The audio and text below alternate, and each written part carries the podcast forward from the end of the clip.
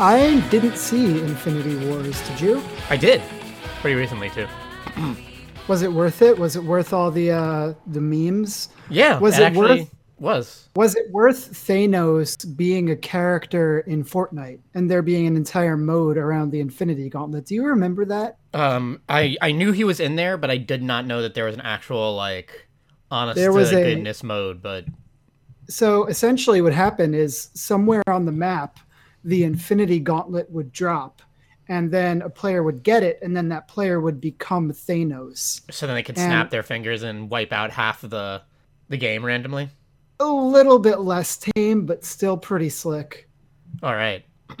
yeah, um I know this is a new hard-hitting news like our uh viewers love to hear, but uh yeah, I had recently seen that and it was really good, actually. It was really good.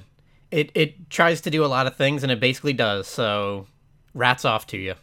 and there's also a part where uh Rocket Raccoon and like Winter Soldier chilling and that was cool. I laughed at it. It's good stuff. It's good stuff. Big jokes. Definitely some big jokes in that one. The Chris Pratt is in it. You know, Chris Hemsworth, Chris Evans. Um, all your favorite Chris's are basically. It's a vehicle for Chris. It's just a vehicle for all the Do different do you forms of feel Chris. like do you feel like it's easy to like enjoy those avengers films if you haven't seen uh, the other content in the marvel cinematic universe like can you hop into it without having seen like doctor strange yeah, or, like, yeah. Black I mean, like- he's he's up in the mix and he's somewhat important. Um, but uh, I mean, y like you don't have to know everything, right? Like, I, I think I think it would be a little bit weird and random to uh like jump in and and like if you haven't seen like a, a lot of the universe just to watch it and then just who are these guys? Who's this uh this Starman and the talking uh raccoon? Is there a reason for that? And what about the what about this uh this little but some people are they're gonna do that right because Yeah. avengers is like the big one yeah, and I- some people only show up for the big one I think I think that it would still be enjoyable for like the overall writing and the action, but I think you would miss a lot of many things that are probably the best. Like the interactions, I think are my favorite part of that movie. And uh, if you didn't have, if you hadn't seen everyone in their kind of individual uh, movies or their, uh, you know, know them from the comics or anything like that, then I don't think that it's it's not the whole per, the whole thing of like all these different characters colliding in one larger story and all the arcs kind of intertwining is important and you would never get that if you were just jumping into it you know? Like you could never you could never have that moment where like rocket and winter soldier are are you know joking around and you know there's some funny lines slung between them but you'd just be like i don't understand is there a reason why why Said, this raccoon "Dormammu, speaks? I'd like to make a deal. Yeah. And that's what he says in the in the hit film uh, doctor strange. The big doctor strange. The benedict cumberbatch. Yep so uh you know i give it two big thumbs up. And uh you know on the other side of the the coin i recently saw batman versus superman and that's a good you know i was watching because my my partner my sunday partner at my job uh uh, we it's been a little bit slow the last couple Sundays, so we've gotten a chance to watch a lot of movies, and uh, we kind of have been like catching up on all the Marvel movies and stuff, and finally watched Infinity War, um, and uh, it, it, it, it for a while I was thinking like maybe in my in my old age, in my ripe age of twenty eight. I'm just giving everything a pass. Like it's strange that instead of becoming more critical, I'm starting to like accept things that like for what they are a little bit more. Like if I'm if the, if there's like a Marvel movie like Infinity War isn't the greatest piece of like cinematic history ever, but it's really fun and like it does ably ably com- combine like all these different uh, characters and franchises and do some interesting stuff with it. So it's like, yeah, it's awesome. I had a great time with it. So for a while, I was thinking like maybe I'm just becoming, you know, like desensitized and just thinking everything is like, oh, it's pretty good, it's pretty fun. And then I watched uh, Batman versus Superman, and and uh, I I still have a critical eye. Still turns out that something can can frustrate me to no end with how That's bad good. it is. Yeah. That's good. I am a little behind on movies. I spend most of my time watching TV. You know what? You watch that Superstore. I know you. I know you're into it. You know, I'm Superstore's I'm phenomenal. past Superstore. I watched it all, and now I'm on Brooklyn Nine Nine, which I like a a lot. Oh yeah. Oh yeah, I Who's in that big gym? like. Uh, that is uh, Alyssa. Help me out here. What? And Andy Sandberg. Who's in that? Andy Sandberg. Who's in the Brooklyn Nine Nine? Who's the Andy Peretti? Samberg. Chelsea Peretti. Andy You got uh, Terry Crews in there, in up in the mix. Joe Lo Truglio from uh, Wet Hot American Summer. The gang's all here in this. Uh, Wait, who is In this who comedy is Joe Lo Truglio, Latruglio in Mud Hot American Summer? uh, so, do you remember the guy who's always talking about like How good that other character is? ba- bagging girls? Oh, the, yeah, yeah, the one, the the, and then he eventually friend. saves the the kids from the raft.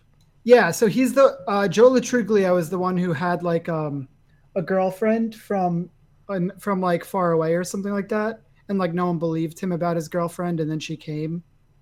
That might be how the story goes. Either way, Brooklyn Nine Nine. That's there, a great but- show. Okay, Highly recommended on Hulu. All, All right. five seasons. look underneath your your chair. It's right there. Brooklyn Nine Nine. Uh, I've also been watching Castle Rock. Okay. that is a pretty sweet show. um, Do you know about that one? It's uh J.J. Abrams and uh, J. Abrams, huh? Who's that guy? Stephen King, and it, it's in the Stephen King universe. Is there uh, so, a you know, connected uh, universe? Is Stephen King doing a Marvel Infinity War style epic?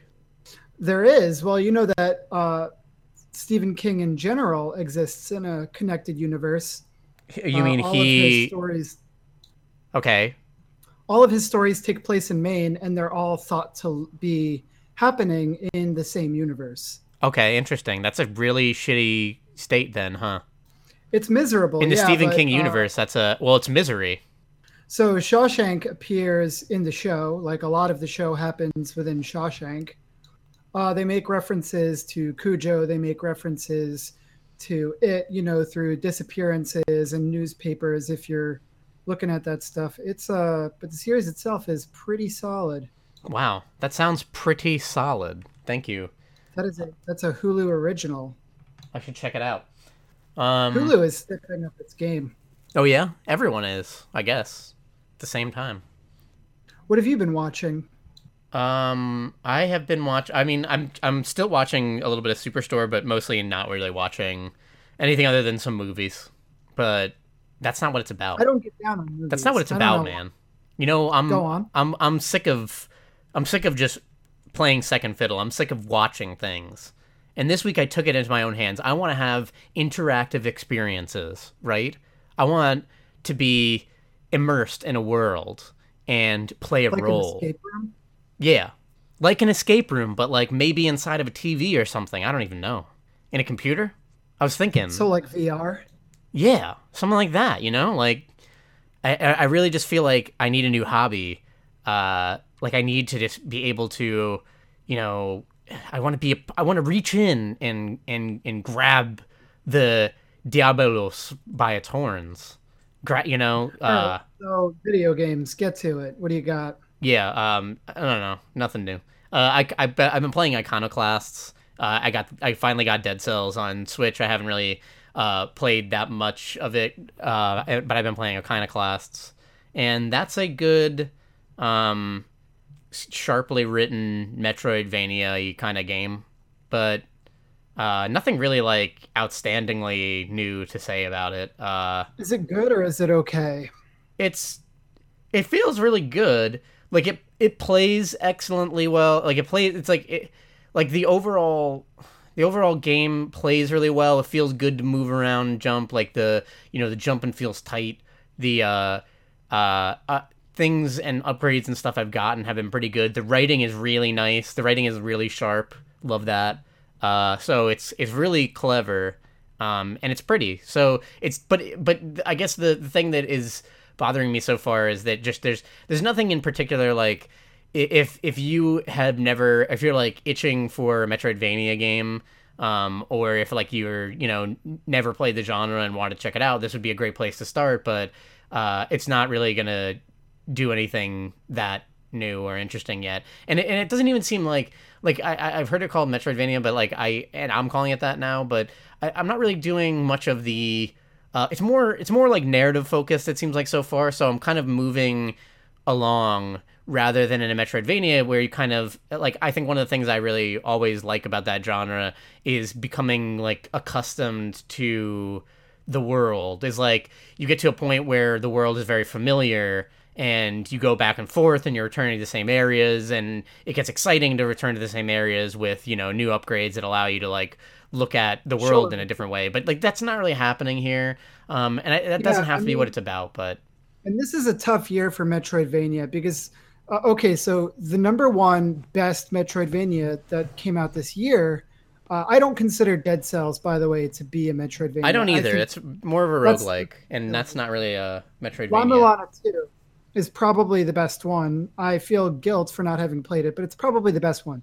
The second best one, and it's not out yet, so it's a little hard to say, but I think Super Smash Brothers is going to be the second best one this year. oh yeah i heard uh i heard it's got Metroid and it's got Vania. yeah they're adding the um the wrench from iconoclast in it did you hear that I did hear about that. You know, some uh some videos came out of Gamescom today about um showed off some King K. Rool. That's a pretty sweet looking character. what does he do james He's big and fast, and he shoots a cannon. he's fast He's he's much faster than you'd expect. All right.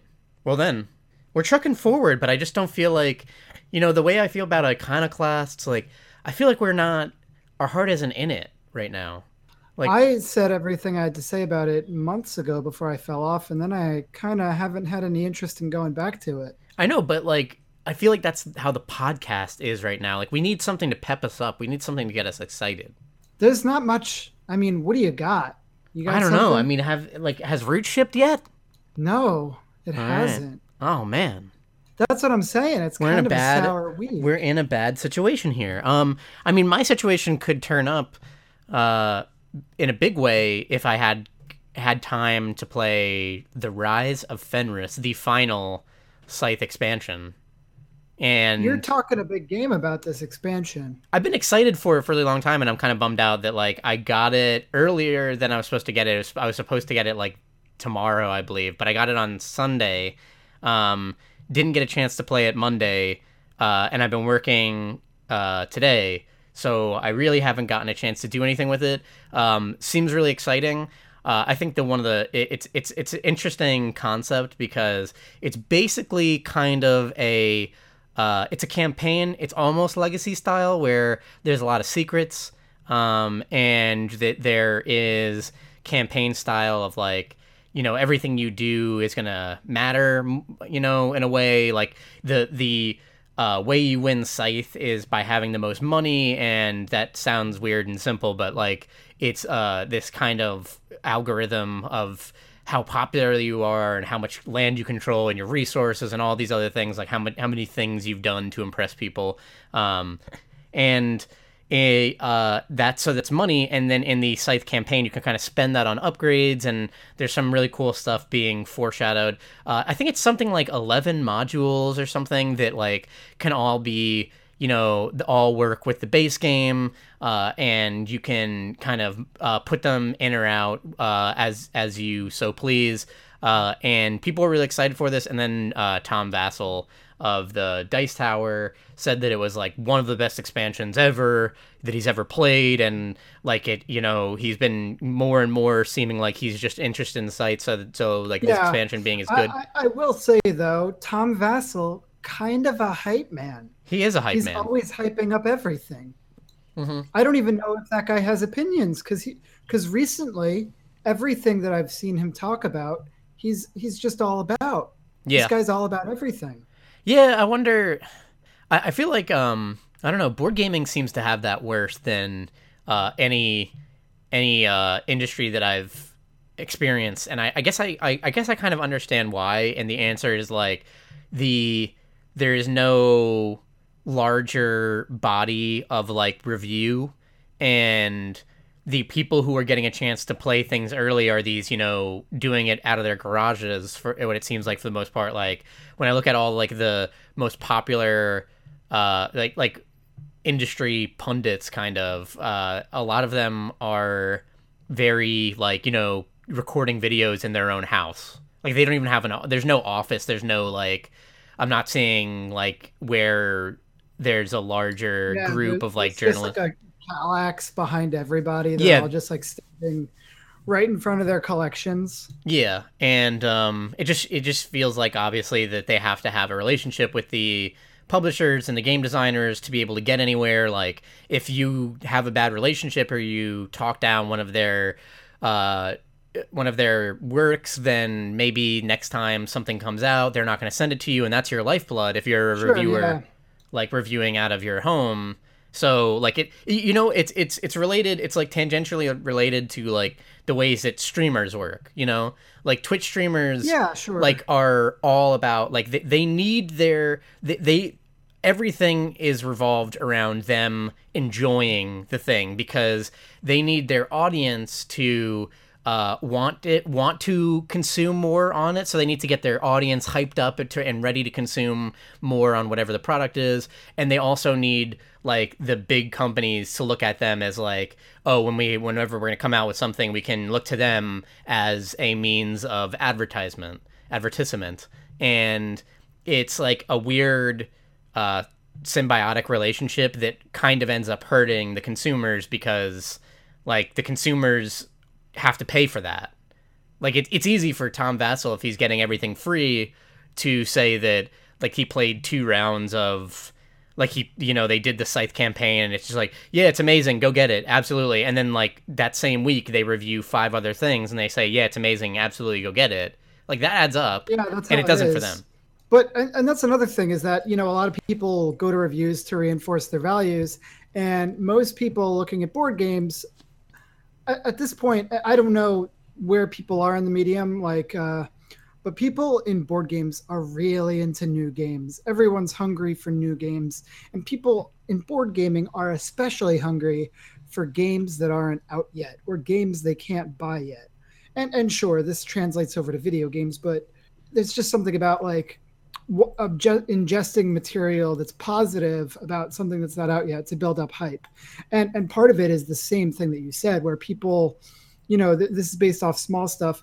And you know this like these small reviewers i mean but i've also been thinking about the fact that in the future in the very near future 2019 prediction all of the major video game websites are going to have a section for board games I could see it. Yeah. And then th-, th- that's when things will get better, right? Like if Polygon, like Polygon has enough clout anyway that if they talk down on Jamie Stegmaier or something and then he says like, you know, oh man, that sucks. They they don't like my my product. They don't like, you know, Scythe 2. Then they still probably if they're going to have a board game section, they still probably due to the audience want to yeah. uh you know have it advertised or reviewed there um yeah but, i can't wait to see when tom vasel gets hired by polygon next year. Yeah that'll be interesting. i mean it would really be shut up and sit down boys right?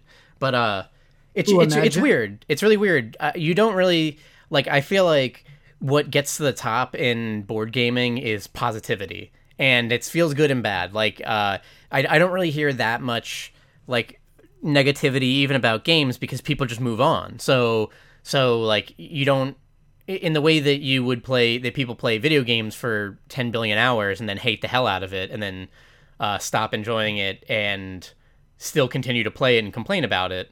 Um, with board games, it's not the same because you know you need your friends and everything, and everyone wants to kind of move on to the next experience when like a big new thing comes out that you know has new interesting mechanisms or different interlocking old mechanisms. So you don't end up playing something necessarily a billion hours unless you're like loving the hell out of it or it's, it's terra mystica or something i don't know. Um, you know and i kind of want to talk about that because i i wanted to bring to the table a real topic this week something we haven't done in a while. Okay.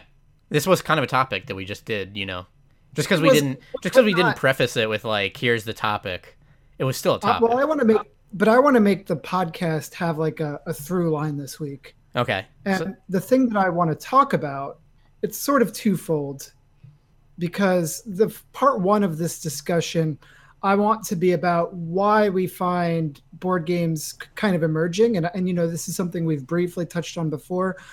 But after that, I, I want to sort of get your direct experience with it, talk about why uh, you've transitioned over to board games. And more importantly, I, I kind of want to talk about what kind of players we each are.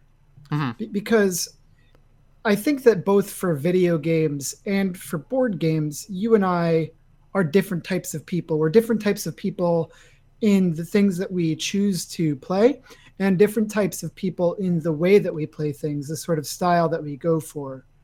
Uh, so I, I wanted to start off this week by talking about why board games and why now. Because the thing that sort of brought this discussion on to me was on the reddit for games uh, not the gaming reddit not to be confused with the awful cesspool gaming reddit but the games reddit. Uh, one of their top posts this week with like 5000 upvotes uh, was a list of the top 50 uh, best new board games so released in the last decade I saw that. And- that was a that was like whoever d- wrote a lot of that was just literally pulling from like BGG. And they missed a lot of good games but that's Yeah, know, not to the- the- mention not to mention uh as I was I was skimming through it and reading a lot of different things and for Terra Mystica it was hands down if there's anything you're going to or not for Terraforming Mars. I'm sorry, very different. Uh it was Yeah. said hands down if there's anything you're going to buy on this buy t- Terraforming Mars. And I think that like whoa, that is stupid. I don't yeah, care but like that doesn't. But but that's not the point yet, right? The point also is that that post got more upvotes on the game Reddit than it did on the board games Reddit. because we already know. Because, but also because people on the games Reddit are really excited to talk about board games, and people on the board game Reddit are probably more likely to upvote that post on games because they really like the idea of board gaming getting more traction. And this is so important for the medium because you you you have to realize how big of a deal this is, right? If because board gaming is going to snowball essentially because if more people play board games, then there are more people to play board games with.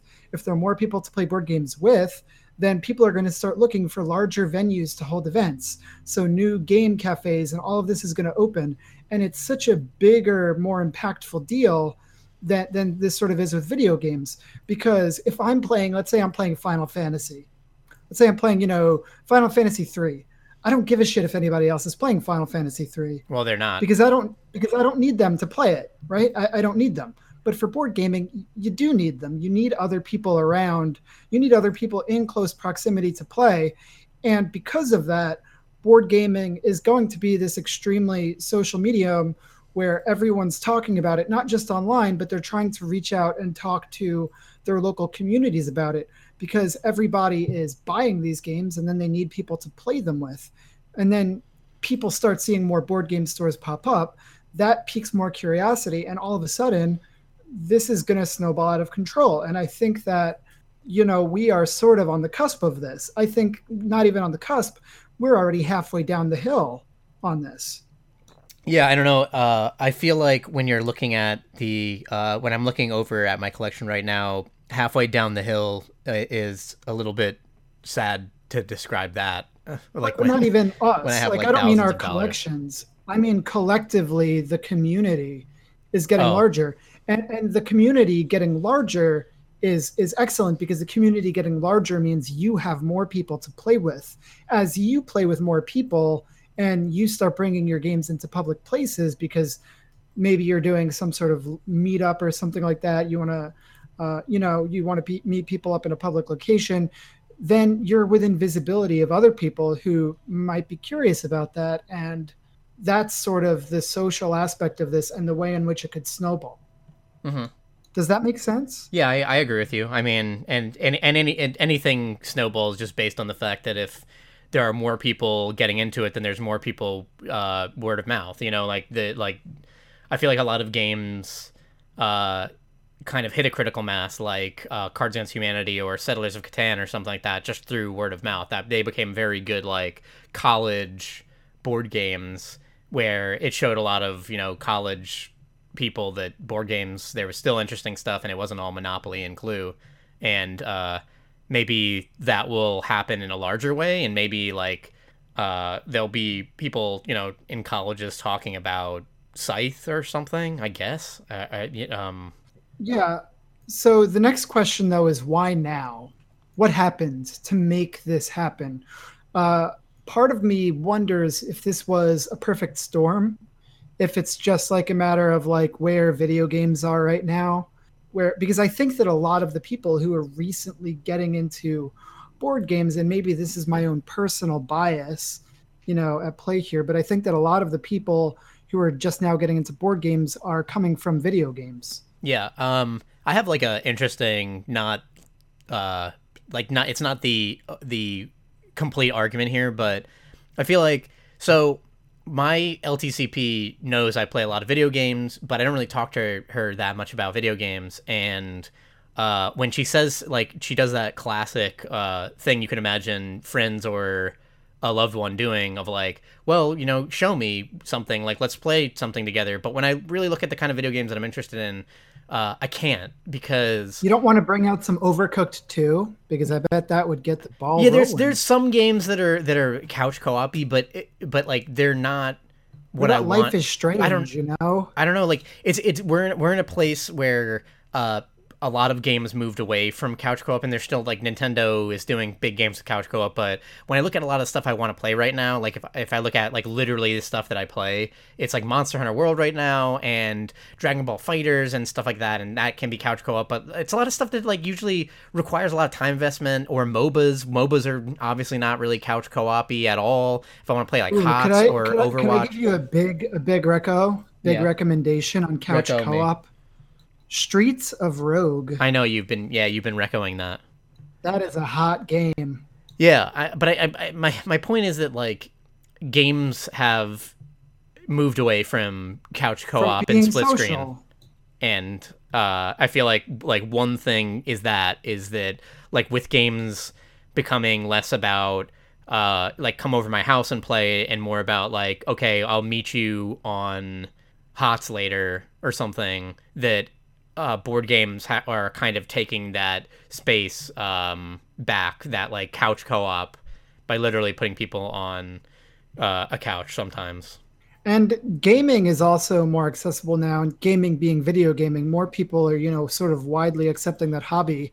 But, you know, people might widely accept the hobby, but also think, okay, but video gaming isn't for me. And I think being presented with something tactile and something real, something that they could more easily see, I, I think that's a turn on. Yeah, um, there's a lot of other reasons. Like, if gaming itself and that concept of like, there's something that people like about games, and that's like the puzzling aspect or the the competition, the like everyday being able to put like a friend or a loved one into like an arena and be able to fight them or something and feel good, but then the other person feel like, well, let's do it again because I'm going to beat you next time.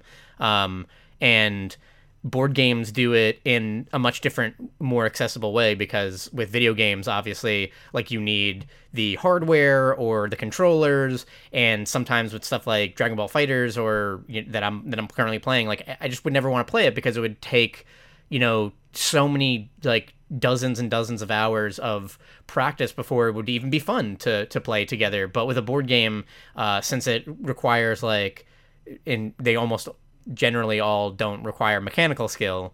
Um, they're just more like thought process and stuff like that that you can easily more easily teach people than uh, people are ready to go in a couple hours rather than in like a hundred hours of like a fighting game or a MOBA. Yeah, that makes sense to me.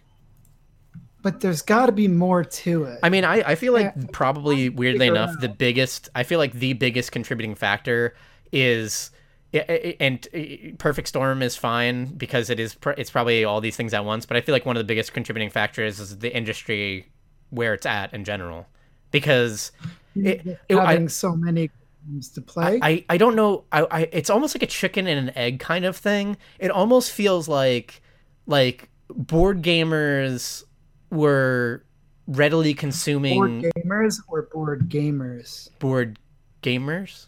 Were readily consuming so many board games and stuff like that that they were slowly you know igniting this this fire and there's more uh, companies and more designers and the kickstarters are like rapidly coming out and people want that next board game and they're chasing that next high. And then while that was happening it created like a gold rush in that industry that is like ready to satisfy you know like it, it it's like there it's like this gold rush happened and then there were suddenly all these people around that were like oh actually i really do want gold if that makes any sense if I, if my metaphor do you know do only you know a little a li- only a little. I mean, it just it just feels like there was a lot of board games coming out at the same time that have been uh, every year. There's been more board games coming out, and now when people if they're if they're joining in like the way that we were in the beginning of the year, that there's so much. There's already so much there, and there's so much in the near future, and like there's so much to be excited about right now.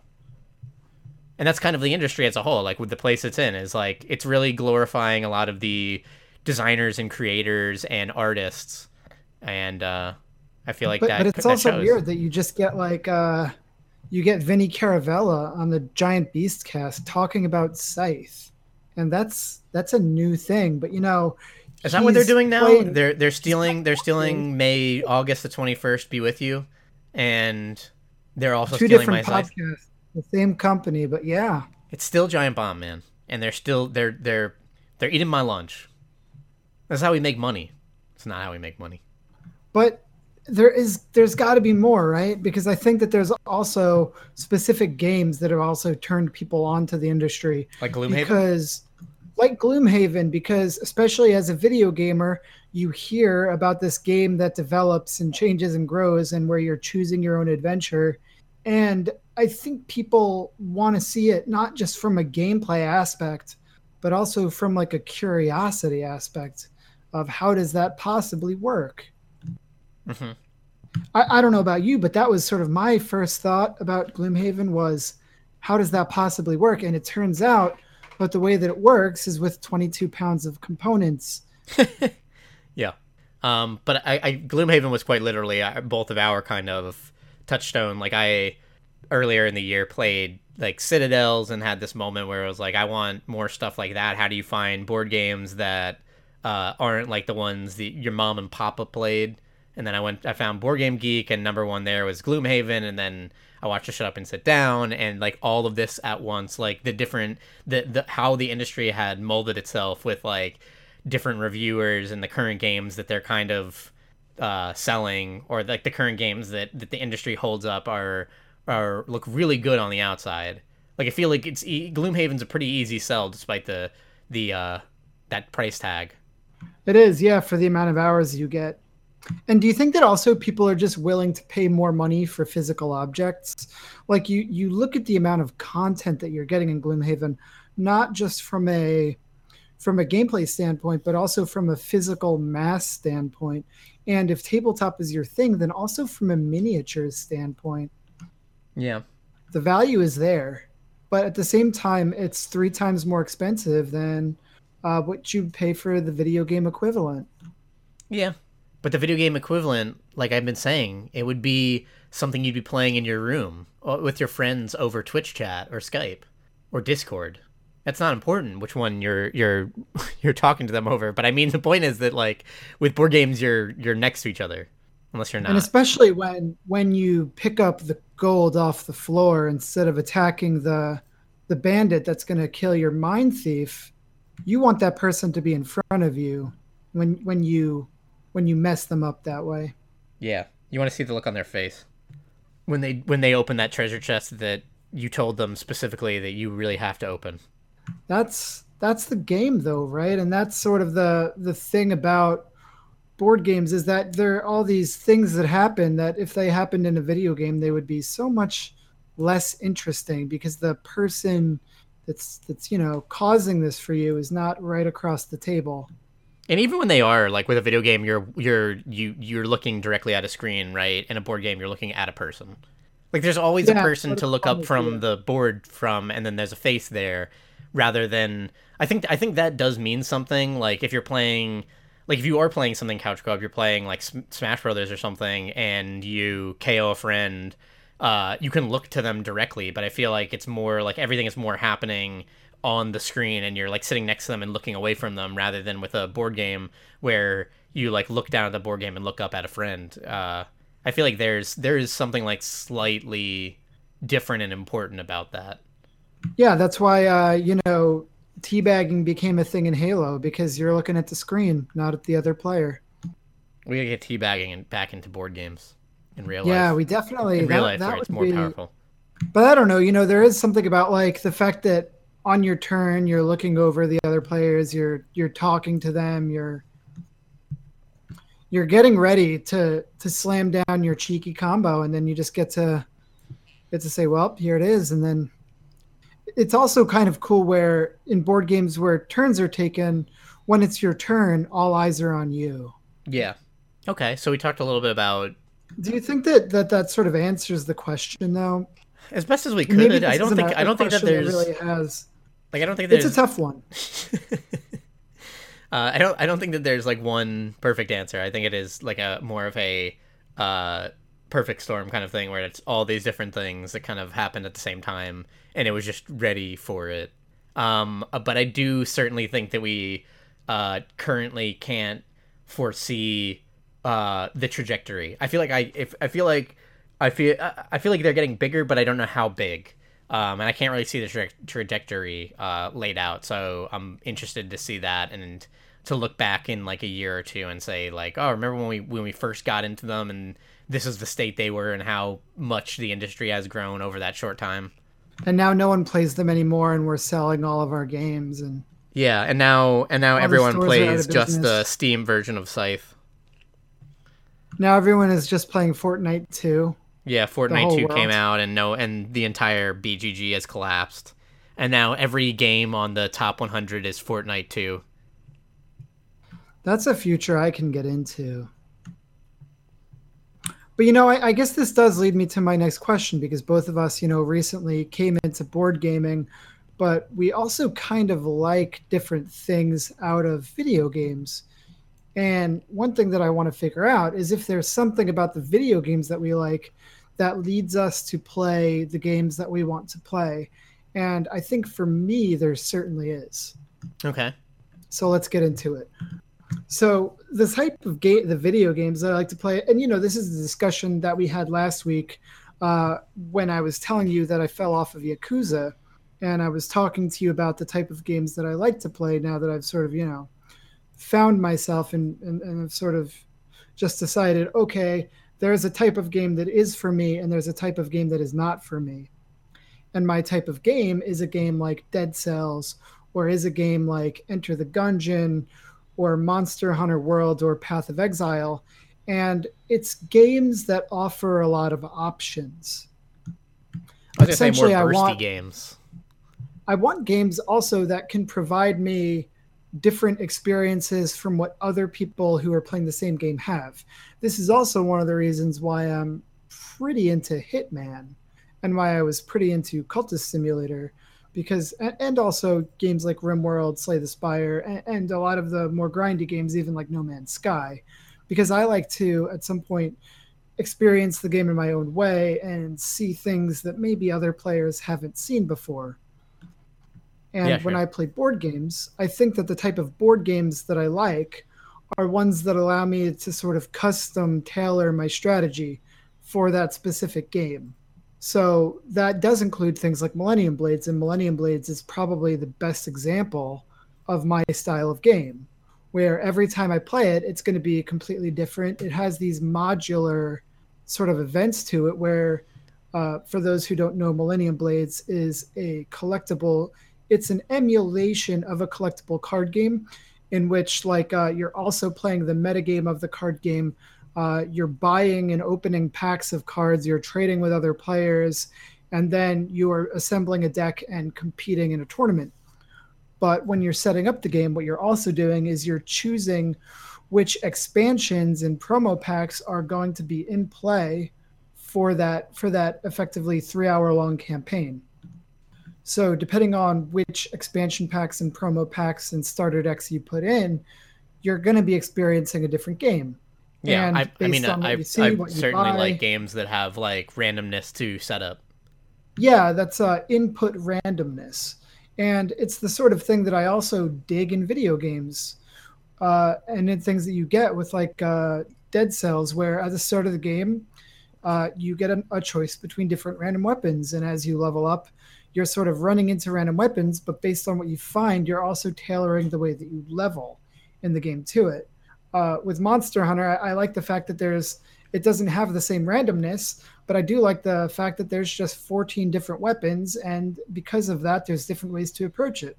Monster Hunter has similarities actually, and, and this is a stretch, but and I realize that, but Monster Hunter makes me feel the same way that I feel when I play Food Chain Magnate, where I you in Food Chain Magnate you have your opening plays where there are certain strategies that everyone is going to open with. And it's very similar to chess, where you play your opening, the other player plays their opening, and from there it diverges.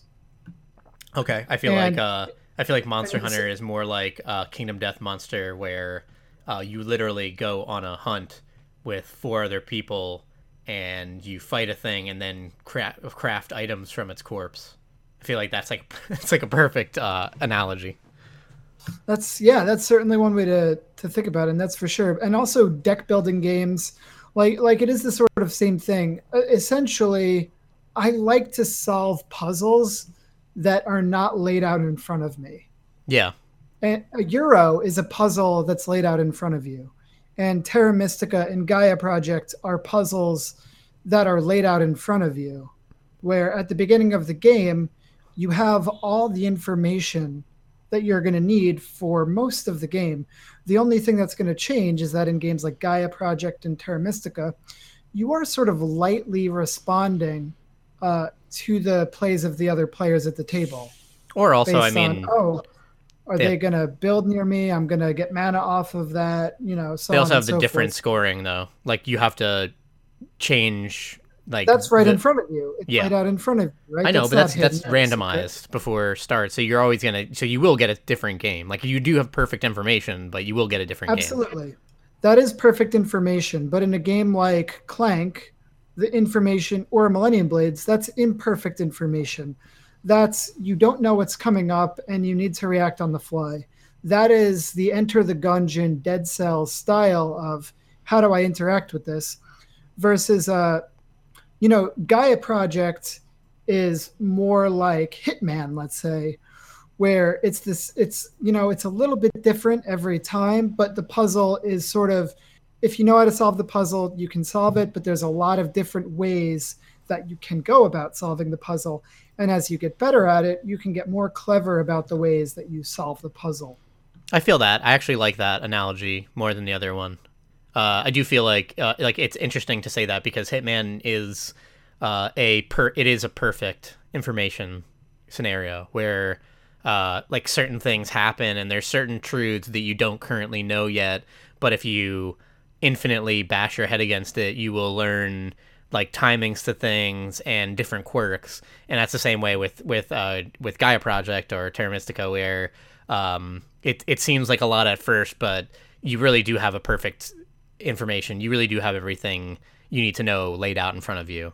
Uh, it's all there. You just need to kind of like push at the edges of it and learn the systems. And you know, recently I've been joining a lot of meetups, and one of the questions that they always ask you to do to introduce yourself is name your favorite games. And I still don't think I'm completely there yet. I know that like Millennium Blades and Food Chain Magnate are my top two, but beyond that, I have a really hard time choosing like a top five. Yeah, I find that very challenging. You know what I was thinking about? It, this is like another. This is like another weird conversation. I think this could like this also like blows the lid off the whole thing. Is like I really love the experience of board games, and I'm you know buying so hard into the industry. But when I look back on it, it's weird because like I there's there's a lot of like moments that I like, but I don't know if there's like full games that I like in a lot of cases. And that's a really weird thing to say. Uh, I just feel like there's nothing that uh, I can say that like right now I like aggressively want to get it to the table again kind of you know like there's a lot of stuff where like i play the game and i enjoy moments of it and have a good time with the people but then find stuff where it's like oh yeah you know this part of it's not really not that fun or like i don't really there wanna, are things really that i yeah there are things that i really want to get to the table again. I really want to always be playing more millennium blades more food chain magnate but also i really want to play gaia project one more time yeah, I want to. The Gaia Project is probably one of the ones that has me the most interested. Like, I, I really want to play it again and maybe lock out the classes we had originally seen. Same with TI, kind of where, where like I do want to play. Oh yeah, TI again and like lock out the classes for like a different, like a wholly different experience. And I and I kind of want the same for Gaia Project. I mean, Gaia Project. I feel like if I, uh, like spoilers for end of the year because I wanted to do a um, completely different because we usually do our end of the year discussions. Uh, I wanted to do a completely different uh, board game cast that was like, you know, uh, not limited to games this year, just like games that we played this year that left the biggest impact, like a top 10, but it was not um, limited by what actually came out this year. And uh, when I'm looking back on it, like the stuff that I like the most is probably like maybe like Food Chain Magnate, like in a weird way, like Food Chain Magnate might have been like the most like fun per moment yeah that I had. And I hope that we play it more because that is one that I, I feel like that's definitely a game that gets better the more you play it. And even guy, with the same yeah. group of people. Well, especially with the same group of people, right? Like it's the kind of thing that like begs you to play it over again with the same group. There's certain games that like it's unfortunate because I really I do need to like do a, a, a meetup and have regulars and people that I understand that uh, are really into it because I currently have like family and friends, but I need like people who are like Yeah. business like, where it's like you know you know the rules to Scythe. Yes. Let's get down. I'm, I'm pushing so hard on that right now. Like, I can't even tell you how much I've been putting myself out there over the last few weeks of just like joining meetups. Tomorrow, I'm going to a meetup. I just joined a Slack channel of board game players. They turned me on to a new store that just opened up in Williamsburg called Carcosa Club. And you actually need a membership for that store Wowza. like that's that's how serious they That's are where shit. where you either pay $10 as a guest to come in and play or you're doing a $30 a month membership but that $30 a month membership also gives you a discount of 25% off all their retail items Okay, wow. so it's pretty slick and it's also a sweet name for a store the It is. Carcosa Club. That is a really cool name. Yeah, I, f- I feel like there's like it, it would be crazy to get to an, an experience or get get to experience a situation where we could drop game. I could drop games on a table of people I don't know and be like, yeah, let's play some Scythe, and that no one is having to be like, uh, you know, read the rules and uh like that. but that I'm okay with that. At, Yeah. at the same time, like I- I'm cool with the idea of teaching new players. But I'll tell but I you do that so much Monday, of that. I do so much of that already. On Monday, I am going to the Carcosa Club and I am playing a game of Food Chain Magnate with some perfect strangers. And I'm not bringing my copy, somebody else is bringing theirs. So, at the very least, I know that one player, good to go on the rules.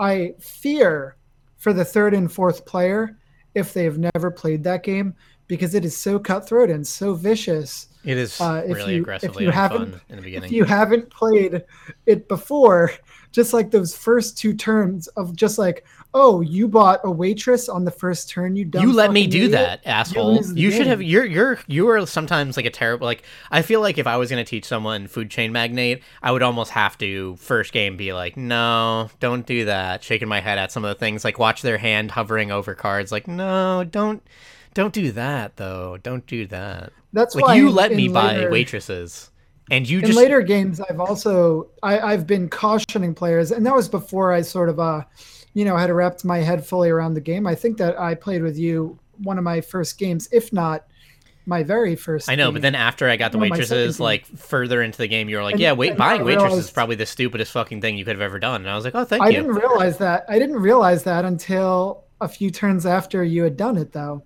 But now I realize I only let new players. Like, if you're a new player, I require you to only, essentially, only allowed to buy either recruiting girl or trainer on the first turn. Yeah. But I'm also going to a board game meetup tomorrow, and I'm going to be playing uh, viticulture, among some other things. Ooh, I've been uh, I've been itching for that one. That's a name that I've certainly heard thrown out a lot. Um, you know, one thing I would want to ask you is, uh, so you've you've been to a lot of different. I haven't really been to this kind of like I've I I've tried and get friends and family into board games, but I I haven't really gone to a place to meet strangers for that kind of thing. Um, what do you feel like is like the overall attitude? And I, I, let me preface this: the reason why I'm asking is that uh, in quite a refreshing way, I don't know if you noticed this or feel free to argue with me uh, in saying this, but I feel like board the board game culture online is probably one of the more welcoming communities that I've ever experienced. Absolutely. And Um, you have to realize that board gaming is inherently social. This is, you know, the opposite of video gaming, where you're largely by yourself and you're negative and you're not talking to people. So many of the people who play video games, they're all like, frankly, they have obnoxious personalities. And frankly, I am embarrassed by a lot of uh, video game players. So I, I just wanted I'll, to I'll just say that. like so. Like um, board I- gamers, they're social, right? They Yeah. they get out there, they have to talk to people. That's part of the games that they play. That's part of the thing that interests them. Yeah, but the fact there's also talk to s- people. there's also some aspects of board game culture that I think are really gorgeous. Like the, for example, people throw around gatekeeping that terminology a lot, and gatekeeping is when you would possibly say something like, you know, you don't know games if you played if you're if you're playing Catan, like that's a bad game, and you, if you Can really you? Yeah, if you really knew how to play games, you would be playing Castles of Burgundy. And and it's not about gatekeeping in because in board game we have another term, right? We have the gateway. Yeah. So I just think it's interesting because like like for a community, I think that's very uh a lot of other communities are more like elitist and like well you you have to know to be accepted. You have to like be born with the innate knowledge of this piece of like media but with board games i feel like there is an overall and i even stop myself sometimes when people are when when i read things or hear people like i i, I my uh, ltcp for example just got uh new uh, just got someone to uh, live in her house with her. So she has like a roommate basically. Like she's like renting out another room. And um, I ate uh, dinner with them yesterday with uh, the my LTCP's new roommate and her boyfriend. So, um, my LTCP Priya was like had said to them, I guess that I was like huge nerd burglar. So that so like they were both kind of like you know like I heard you like are a big nerd. Like what kind of nerd shit do you do? So like they wanted to like poke at like you know what video games do you play and Hey, nerd! and board game stuff and. Uh, they Like you're sa- some sort of like animal in a zoo. yeah, like, but I, you know, I, I, I- think it was, it was a, it might sound like that, but it, it really wasn't, didn't come off like that. But, but anyway, uh, they were like, uh, they were like I said, you know, the, I had heard that you recently went to a board game night. Like, what did you play there? And they said, oh, you know, like Taboo and Exploding Kittens and um, uh, Cards Against Humanity. And in, so they played party games. in See, any- I- I in any other- in- distinction, right? in any other context, I would say kind of like in a lot of other things, like I would want to jump out and you know be like, oh, those are you know those are real shit. I don't you know I don't get I don't you know touch that filth. I don't play exploding kittens. But it kind of made me like like you know what you're you're experiencing it a little bit like and I even t- I don't like Yeah. Catan and I told them like oh have you heard of Catan like should I bring over Catan because I feel like it's another it's another step on that uh, to like here's how you can you you you're at exploding kittens level and I want to get you to Catan level even though I don't like it that much and then we'll talk further about stuff. So we ended up playing villainous with them There's anyway. something but- in, in between that though, right? Because it's like, oh, you like exploding kittens. Maybe you would like this other card game, Villainous. and then we played that together. And how was it? Was that did you did you gateway them? They picked up on it pretty quickly. Uh, the roommate ended up winning um, with probably I'm surprised. I'm surprised that you're not in a situation where you know the game inside and outside so hard that you just like crush people. Yeah, um, I was playing what we have come to fa- find is the absolute worst character, and I'm just trying to make the character work. Uh, Prince John sucks complete horse shit, but uh, well, horse that, that makes sense. Uh, Prince That's John. fair. So so like Prince John probably if if I at a cursory glance of the game, all the villains have their own uh, asymmetrical objective, and Prince John's objective is gain twenty power. Uh, so that seems really basic. And then when you look at his his setup, you know, it's like an action selection kind of game where you're going to these different areas. Um, one of his areas, which cannot be blocked by enemies, gets him uh, three power. So he kind of like looks at a, at a base level like how could you not win with this game this character? He's so simple. Like the other characters have a lot of ways you can like you know stymie them. And i just the more we play this game the more i feel like it's like nearly impossible to win with prince john. It's just so difficult. His deck is like so stacked against him. It's so easy to screw with his game plan. Um, Alright. but but it's also an interesting weird thing because uh, now that we've played seriously like 20 plus hours of villainous uh, i i want to play pr- prince john every single time we play because it feels like i like want to win with this character so badly but anyway the the uh, roommate won with what i think might be the best character in the game queen of hearts uh, queen of hearts like her cards her fate deck which is like the counter deck uh, doesn't play that well against her, and she can win very, very quickly, and it's very hard to deal with how her game plan progresses. But um, we helped the roommate to make good plays and understand the game as we were going, and I think that they had a pretty good time. They seemed very happy, but you know, you don't, I don't know how. Like maybe I feel like a lot of things uh, are you let them play at the one time and they say like, oh yeah, that was an interesting uh, experience, and that maybe in you know a couple days or a week that they say, you know, remember that game Villainous we played? How, how about you break that out again? And then, you know, now they understand the rules and they can start to get a little bit deeper. And then Yeah, sure. you get them get, and that's how you Or, or maybe them. they just say, "Hey, what's that big game on your on your shelf there, Gloomhaven? What's that?" Yeah. Um, I had a big Of ass. course, they're not, I had but they're not looking at your they're not looking at your shelf though because they don't they're not in your house. Yeah. Where do you keep all your games? Uh, in my closet. I have a open closet now that I've uh like it, it almost looks like a Kallax, actually. Like it's like a weird closet that I have, but um uh yeah, like it it I I, I to go I feel like we we went weirdly away from the topic, but my my I was just more talking about how uh I have been a member of Reddit, uh, which I I don't like Reddit overall. Uh, I really don't like the conversations had on Reddit, and Reddit also is also like obviously a uh, hive mind and kind of like an echo chamber because of the whole uh, upvoting and downvoting system, where you kind of just downvote people just inherently downvote ideas that go against the overall subs uh, emotion and uh in all my time so i'm getting the i'm like three years of reddit and then plus another like two or three years before that where i i didn't sign up for it um And i I, have saw you posting recently. I saw you uh, commenting. I saw your name pop up in a thread about buying board games at Target.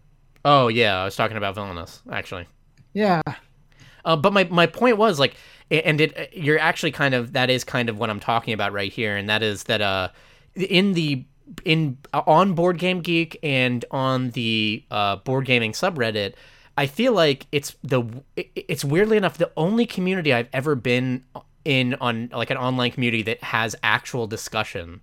And it's like it's real critical discussion and there's no like attacking people. Um uh, like i will you know like like people can write out a thoughtful post and then someone else will comment and maybe possibly like critique it or break down like why they think you're wrong. But i think that there's like this weirdly refreshing thing that at the end of the day people kind of all like shake hands at the end of like well you know i may not agree with what your opinions are what you want to play but uh, i think we're all you know a part of this culture and like let's we can we can both agree on that and there's some this there's this weirdly satisfying thing about that that like uh I, I can actually post something there and then have tons of people comment on it and ask questions and want a write up and then people and then I can write that up and then people will say, well, that really wasn't my experience and here's a counter argument to that. And then instead of like the immediate reaction of like, well, downvote them to hell for you know disagreeing with me and like them you know personally attacking me like, well, you don't know shit if you like villainous um, there's like an actual good argument against it, and like, well, here's you know my experience of it, and it's it's not been quite as good as yours apparently. I really like that. I really appreciate that. And what I was kind of asking what I mean to ask is that does that extend out into the culture uh, when you're physically like are people as welcoming and is like you know we'll work through this together like that you try and learn a new board game and that people you know give you the time and teach you and yeah well and, and do you think also I, I haven't been to enough meetups to say because so far i've the only ones that i've gone to thus far are at like 20 sided store and they typically cultivate like a really friendly crowd um, and tomorrow i'm going to my first meetup outside of there it's actually just going to be at a gastro pub in long island city uh, but I feel like maybe there is a bit of hive minding because I imagine that if somebody is continually like a pain in the ass, they might not get invited back. Is that hive minding? What what, what, does that mean? Like a pain in the ass regarding what rules? They could or... be like a, a sore loser. They could they they could be one of the people who like bends the components or mistreats things. There's a lot of ways to be sore. Well, that I don't like, but that's not necessarily like that's not opinion based. Those are just like you're, you know, not respecting someone else's uh like actual physical components. Or t- uh, yeah, or time if you're like being a sore loser. I, I do feel like I do I do feel like that it, it's important to have a diverse cast at a table for a board game for that to be interesting because like you are uh, when when we played TI, which I think was one of the most important uh, experiences to have a diverse group of people. Um, you were playing a role and kind of being an asshole, and you were purposely doing and saying some things to, uh, like, you know, create other arguments or make people uncomfortable with like the current game and stuff like that and i think that's like an important thing almost really to have like in a good board game you kind of want like someone who is like the the villain and someone who is like you know always so nice that they like don't win games because they just don't know when to really hurt someone and stuff like that. You like no, want all I these don't different trust those people. You want all these different personalities though. I feel like you want like a lot of different personalities and you want a lot of different play styles uh, coming at a single game. You know, like I, I like the idea of of like the groups we've had. That just different... makes me think about Root. Like when you say that, when you think about like these different styles, just makes me wish Root had shipped already. Yeah, I know. I'm looking at my phone every day. So, what kind of games do you think that there's like a style of board game that you really appreciate? And do you think that they somehow line up to your sort of preferences on video games? Um, that is a such a complex question because I feel like I'm playing a lot of different games. Like when when I when I look at the games that like have consistently made it to like the table in my friend groups, and it's like Villainous, Blood Rage, Gloomhaven, um, Citadels, like it, it kind of like the the genres break down a lot, and it's hard to say what I individually like. I mean, I talk a lot about legacy on this podcast, and I guess that's something that I would like is like uh, being a fan of board game or being a fan of video games a lot of video games are about the reward of putting in time and getting a reward back and uh, having everything you do remembered um, and recorded. And that's why something like Gloomhaven would have initially appealed to me because it, it is not a uh, game like you know what I would have what I would have said at the time is like it's not like Monopoly or something where when Monopoly is over and it's just over.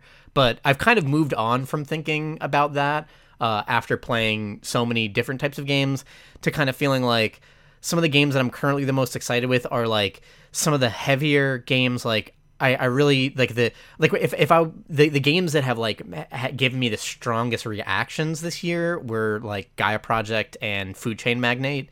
Um, I think because like I want to see myself or other people um, uh, really going through the puzzles and the like you know the engine building and to like get that feeling even like vicariously that uh you know all these different synergies are happening at the same time and just like feel satisfied off of that. I feel like that's kind of like more what i'm currently trending to is like different like larger like a like a huge puzzle where you create all these synergies that work in your uh favor you know, I, I would have expected you to sort of bring up maybe a comparison between uh, villainous and fighting games.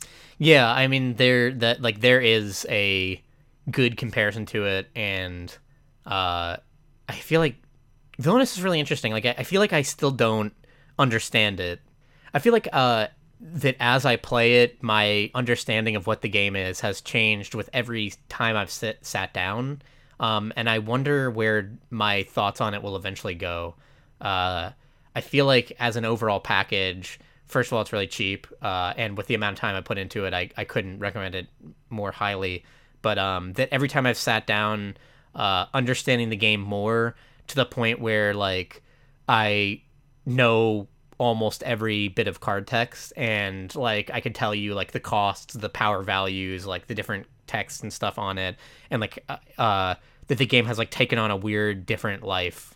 That it really is like so much a game of like um holding your important cards to certain breakpoints to making to make sure that the other person that really knows the game doesn't affect one card that you're afraid of them affecting and like really is more like a fighting game. It really is like you're you're almost like throwing out pokes in that sense. Like you're almost like you know the frame data and you're like throwing out pokes to try and bait someone into doing something that they think is the right time the right move at that right time to just like counter it. Have you thought about maybe picking up like BattleCon or Exceed or one of these games that Um I want to play that with you.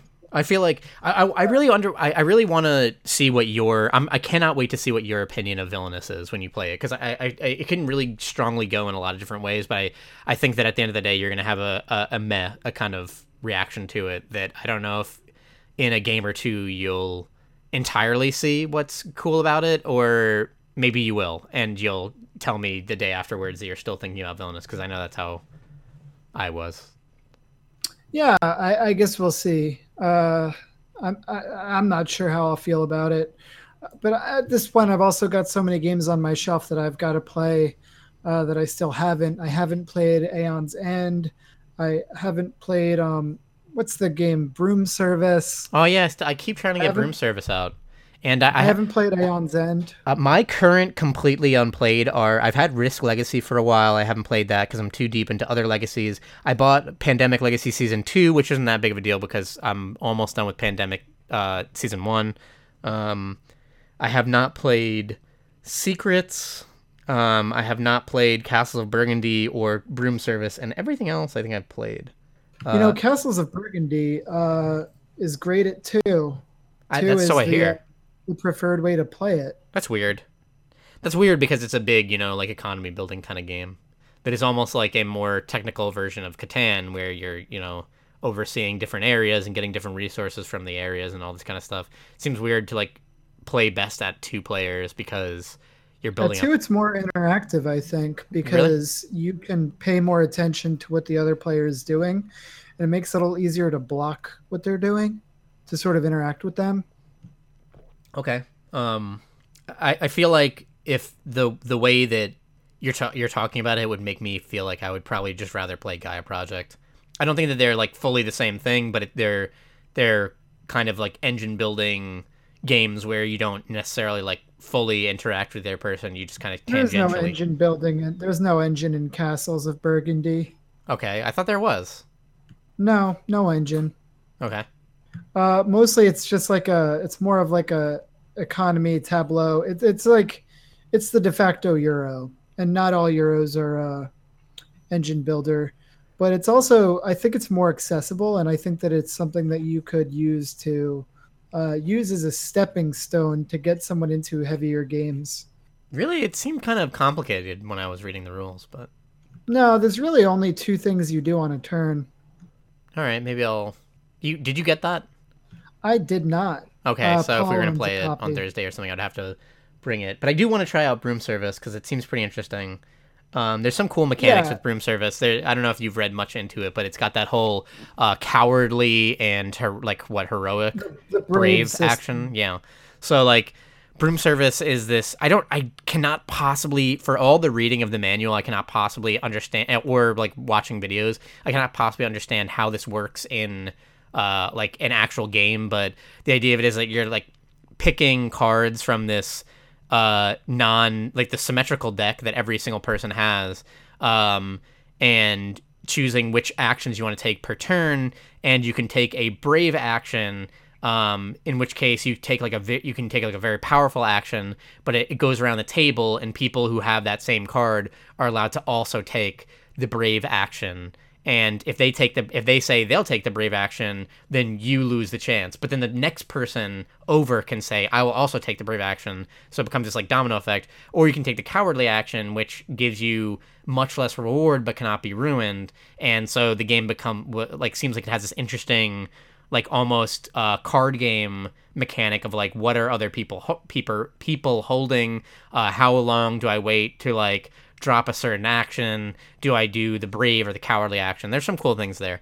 Um, yeah, that could be cool. I more than anything though, I do want to get another uh, Gaia project uh, with three plus players, and I want to ban certain races. Yeah, I mean, we'll see what Thursday looks like. There's going to be, uh, I don't know if you can get Priya to come, but we've got at least two other players who can join in. Um, Otherwise, um, I feel like I want to be this bug race that has this thing called the Mind Stone that I almost lost at your house. And the Mind Stone is, as far as I understand, uh, a single power node worth three power. So if you're thinking about it, like you're, you know, you, you cycle two power, and you can cycle a power and the Mind Stone, which meant that you cycled four power overall for the cost of two. Huh. Uh, I guess one of my last questions for you is that the deal with games? I guess so. I really wanted to talk more about Fenris, but I, I haven't really experienced anything with it. Uh, the production value is like Stonemaier Games is always like really kills it on the production value. Uh, all I've really gotten a chance to do is open up the box. Uh, everything is covered in spoilers and tells you to look away. So you pretty much don't see anything if you don't want to just look at the components you're allowed to just look at the modules and if you want if you're not interested in the story but i kind of really am. Uh, i ended up reading a six page thing about the lore of scythe and how uh, nikola tesla created the factory and uh, made these mechs and sold it to everybody but then kept the best mechs for himself and uh, kind of i guess foreshadows some of the things that might happen or might not happen. Um, so I don't really know, but there's a lot of boxes in there. There's a lot of uh, tuck boxes that are secret in that uh in that old box there. Um, some of them look really really interesting, and I I can't wait to see. I don't I, I don't know if like I don't know how I'm gonna experience this. I might have to do this like solo, um, because I'm just going through too many legacies uh, at the moment, and that like I don't really know anyone else that has that uh, affinity for Scythe that I have, and I want to have a good experience with it. So I wanted you know go through the campaign at my leisure. Um, so I might have to go through that solo. Uh, would you be interested in like hearing about the components after I do that? Is that like a big spoiler for you, or you know? Do you I just... don't know that I'm like so gung ho about Scythe that I would consider anything a spoiler. Okay. Um, so I will. Uh, I'm I'm interested to play more, and maybe by Thursday I can possibly bring over like Scythe and some of the unlocked modules. Um, I yeah, I like I said, uh, I've heard uh, some big talk on these modules, so I am very excited to dig into that. It's obviously like different factions, right? I, I have no idea. I guess we'll we'll find out, huh? You know, you know what I keep thinking. Uh, so this is not a spoiler because I technically have not seen it yet. So if I'm totally right, then I just guessed right. But um, I feel like one of the modules is going to be a uh, massive, all powerful mech that sits on the factory, and that the first person to claim the factory gets control of this like all powerful, amazing mech, which would raise their like mechs and heroes up to six. Um, and maybe it's like also stronger than that. I think that would be a cool. I think that like with everything that I've heard from different reviewers and and different write ups, that uh, this Rise of Fenris aims to kind of uh, complete everything in the overall scythe puzzle. And I feel like one thing that I noticed is that going to the factory is not all that important, but it's kind of it, it should be more important for people to want to fight over the first to be the factory. So maybe having something like a big, massive mech that like adds to your army if you go there to the the first time, then um, that would be really cool, and that would add a big thing to make people want to fight more. So we'll see. We'll see. I that will tell you about that next week. Uh, so yeah, I'm gonna have so much gaming going on within you know the next couple of days. uh, tomorrow board games, Thursday board games, Friday board games. Possibly a, uh, I might be doing like a small meetup, meeting one new player over the weekend because, uh, you know, in addition to doing these like uh, board game meetups, one thing that I'm also looking to do is I'm looking to add people into my own personal fold of like people who I could text if I want to play a board game during the day. Uh, and, and, sort of just like it's easier for me to bust out Millennium Blades on my own table than it is for me to bring that big ass box down to a pub to play it there. For sure. So over the weekend, I plan to maybe meet one or two new people just like around town, grab lunch with them or something, and you know see if uh, see if they're cool. And then on Monday, I'm going over to the uh, to that other new place and uh, playing Food Chain Magnate. Have you noticed so how much this is basically week, dating, online dating that you're doing? Uh, I didn't because I don't know a lot of people who do dating in groups of 30. Well, you haven't met the right people. Maybe I'm not in the right meetups, but I'm excited. I'm excited for you. Um, I should be doing that on my end. Well, there's plenty of uh, seats in Long Island City which is where I'll be going tomorrow. Long Island City is kind of hard, even though to get to, even though I'm on Long Island, but we'll see. Yeah, for me, it's a uh, 17 minute trip from my uh, work, or it's a 40 minute trip from my home. I imagine that it's about the same for you. Yeah. 40 minutes. But, you know, as it turns out, Long Island City is actually on the farthest part away of Long Island it's pretty much as west as you can get before you hit Manhattan. It's a dumb name. Absolutely. Take us uh, home. So that is the deal with games. Uh, you can find us online at WTDGpodcast.com, on Twitter at sign WTDG podcast, iTunes, What's the Deal with Games, where you can rate, comment, and subscribe to the show. Thank you, Ryan Galloway, and crying for the use of your music. We use the intro and outro Revive off the new album Beyond Fleeting Gales. You can find them at their Run for Cover Bandcamp. Um, and uh, at the end of the day, at the end of the day, whoa, this just in. Nikola Tesla in Smash Brothers. Have you heard? I've heard. What if you open a scythe box and it's just Nikola Tesla? Like a like a little figurine of Nikola Tesla, or do you mean physically? And he has... it's, a, it's like a shrunken down, for some strange reason, alive Nikola Tesla. I feel like that would make the whole package a little more expensive if that were the case. Uh, you know what? We'll see because uh, Stonemaier is really known for their components, and they spare no no expense. So maybe there is a physical human being cloned version of Nikola Tesla, shrunken down to be small enough to fit inside of Tuck's box.